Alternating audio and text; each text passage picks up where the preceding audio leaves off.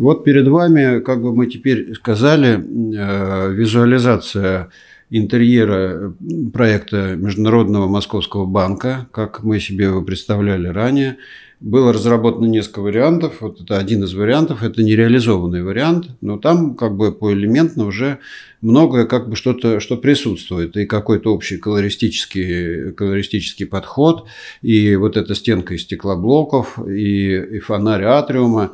Сейчас как бы по элементам все там есть, э, вот, но немножко э, в другом подборе. А вот это одна из наших первых, э, э, как бы, первых соображений, первых решений на эту тему, которая вот э, зафиксирована в этом изображении, сделанном мастерской рукой Олега Еремина, друга нашего бюро.